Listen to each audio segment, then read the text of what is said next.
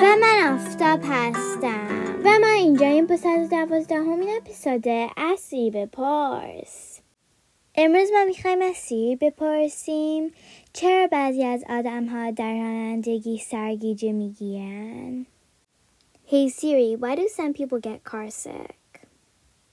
Here's an answer from Wikipedia ORG.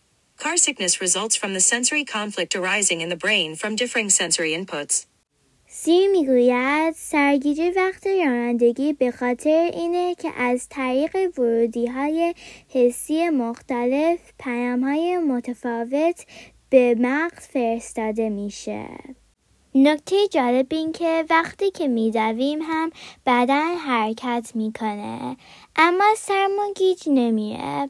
این به این خاطر که مغز کنترل حرکت ها رو خودش داره و با هر حرکت سپرایز نمیشه. تا اپیزود بعدی خداحافظ.